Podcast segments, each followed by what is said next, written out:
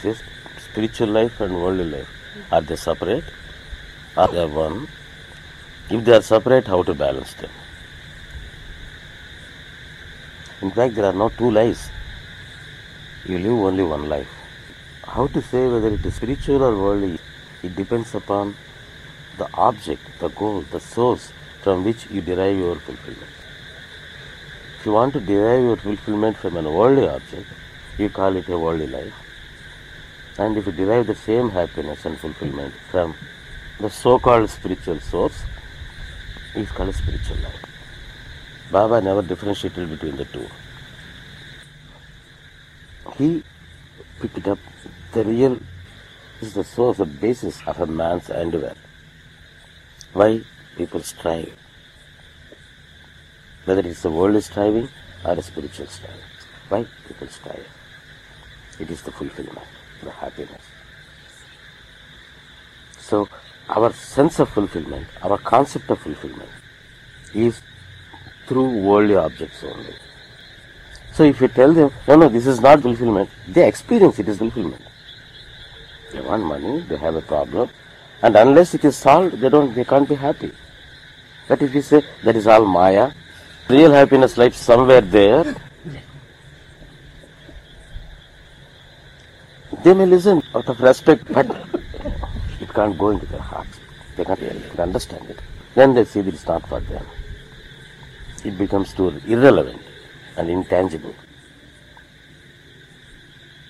So, what Baba is doing is, he first he wants to fulfill our desires by his power, by his capacity.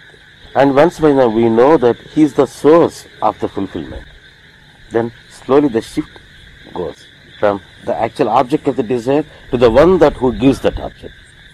There are different kinds of objects through which we wish to derive our happiness.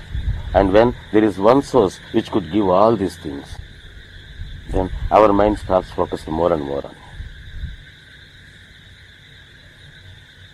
And slowly, as the love towards him develops, then the pull towards these objects they got weakened.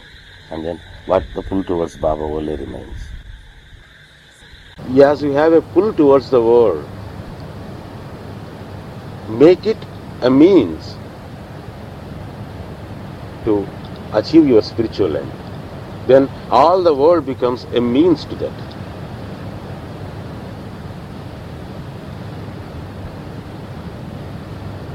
What actually an obstacle to an ordinary man, to a normal seeker, the world which obstructs him, which is an enemy, which is a nightmare, to a Sai devotee, it is a means, it is a tool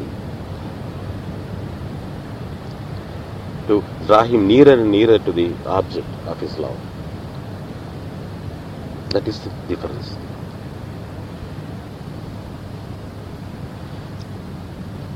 You have an illness. Usually, what happens is in the spiritual circles, illness cannot be complained. It has nothing to do with our sadhana, with our Sadguru. And a Sadguru is one who tells you that you are not the body. Focus on yourself. Don't worry about this illness. But we are troubled by our illness. So a clash is created. And we talk something. We are not the body. And at the same time we are worried about this illness. Here, a Sai devotee, what happens is he, he gets illness. And he goes to Baba to cure it. And once that he is cured, he is relieved, oh, Baba has cured him. And it, in, it draws him more and more near to Baba.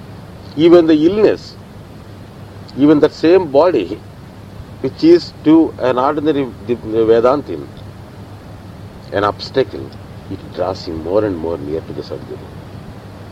By looking at things like this, we can make all our life an expression of it. A perpetual ritual which expresses our love towards our Sadguru. An unending ritual.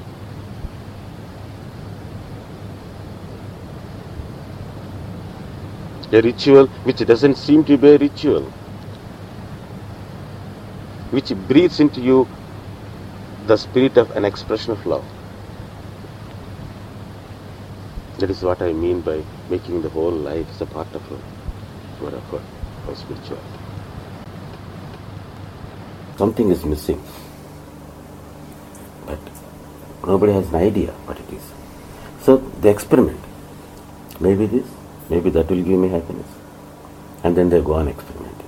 The whole world is experimenting, trying, struggling for that which is missing.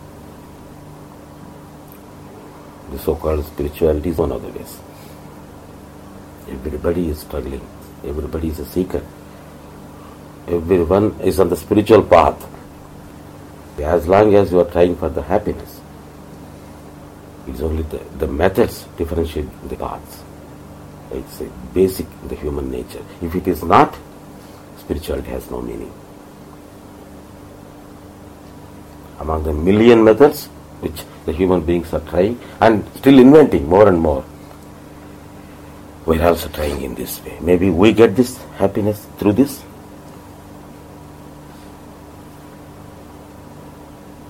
That is why I always say there is nothing like worldly, spiritual, mundane, and mystical, this and that. We are only answering to the human problem. It's not our special problem that we are trying to use special methods in order to solve special disease. No. It's common. We are trying this.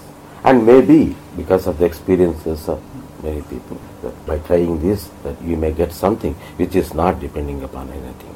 And by trying these methods, those saints have said, we have got it. Those who are trying in other methods, mostly that we don't hear that they got it. It's only the, the testimonies which they have given. But everybody is a seeker. Because there is a basic human problem wherever you are. A person who is striving for money, why they want money? For happiness. Why they want power? Happiness. Why they want friends, and relationships? Happiness. Different things.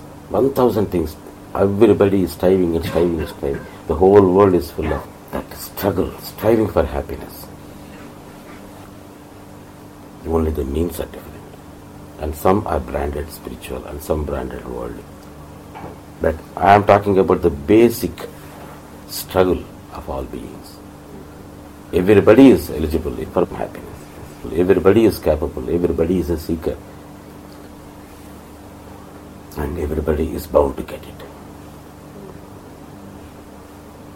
As long as they seek and they are seek, helplessly seeking.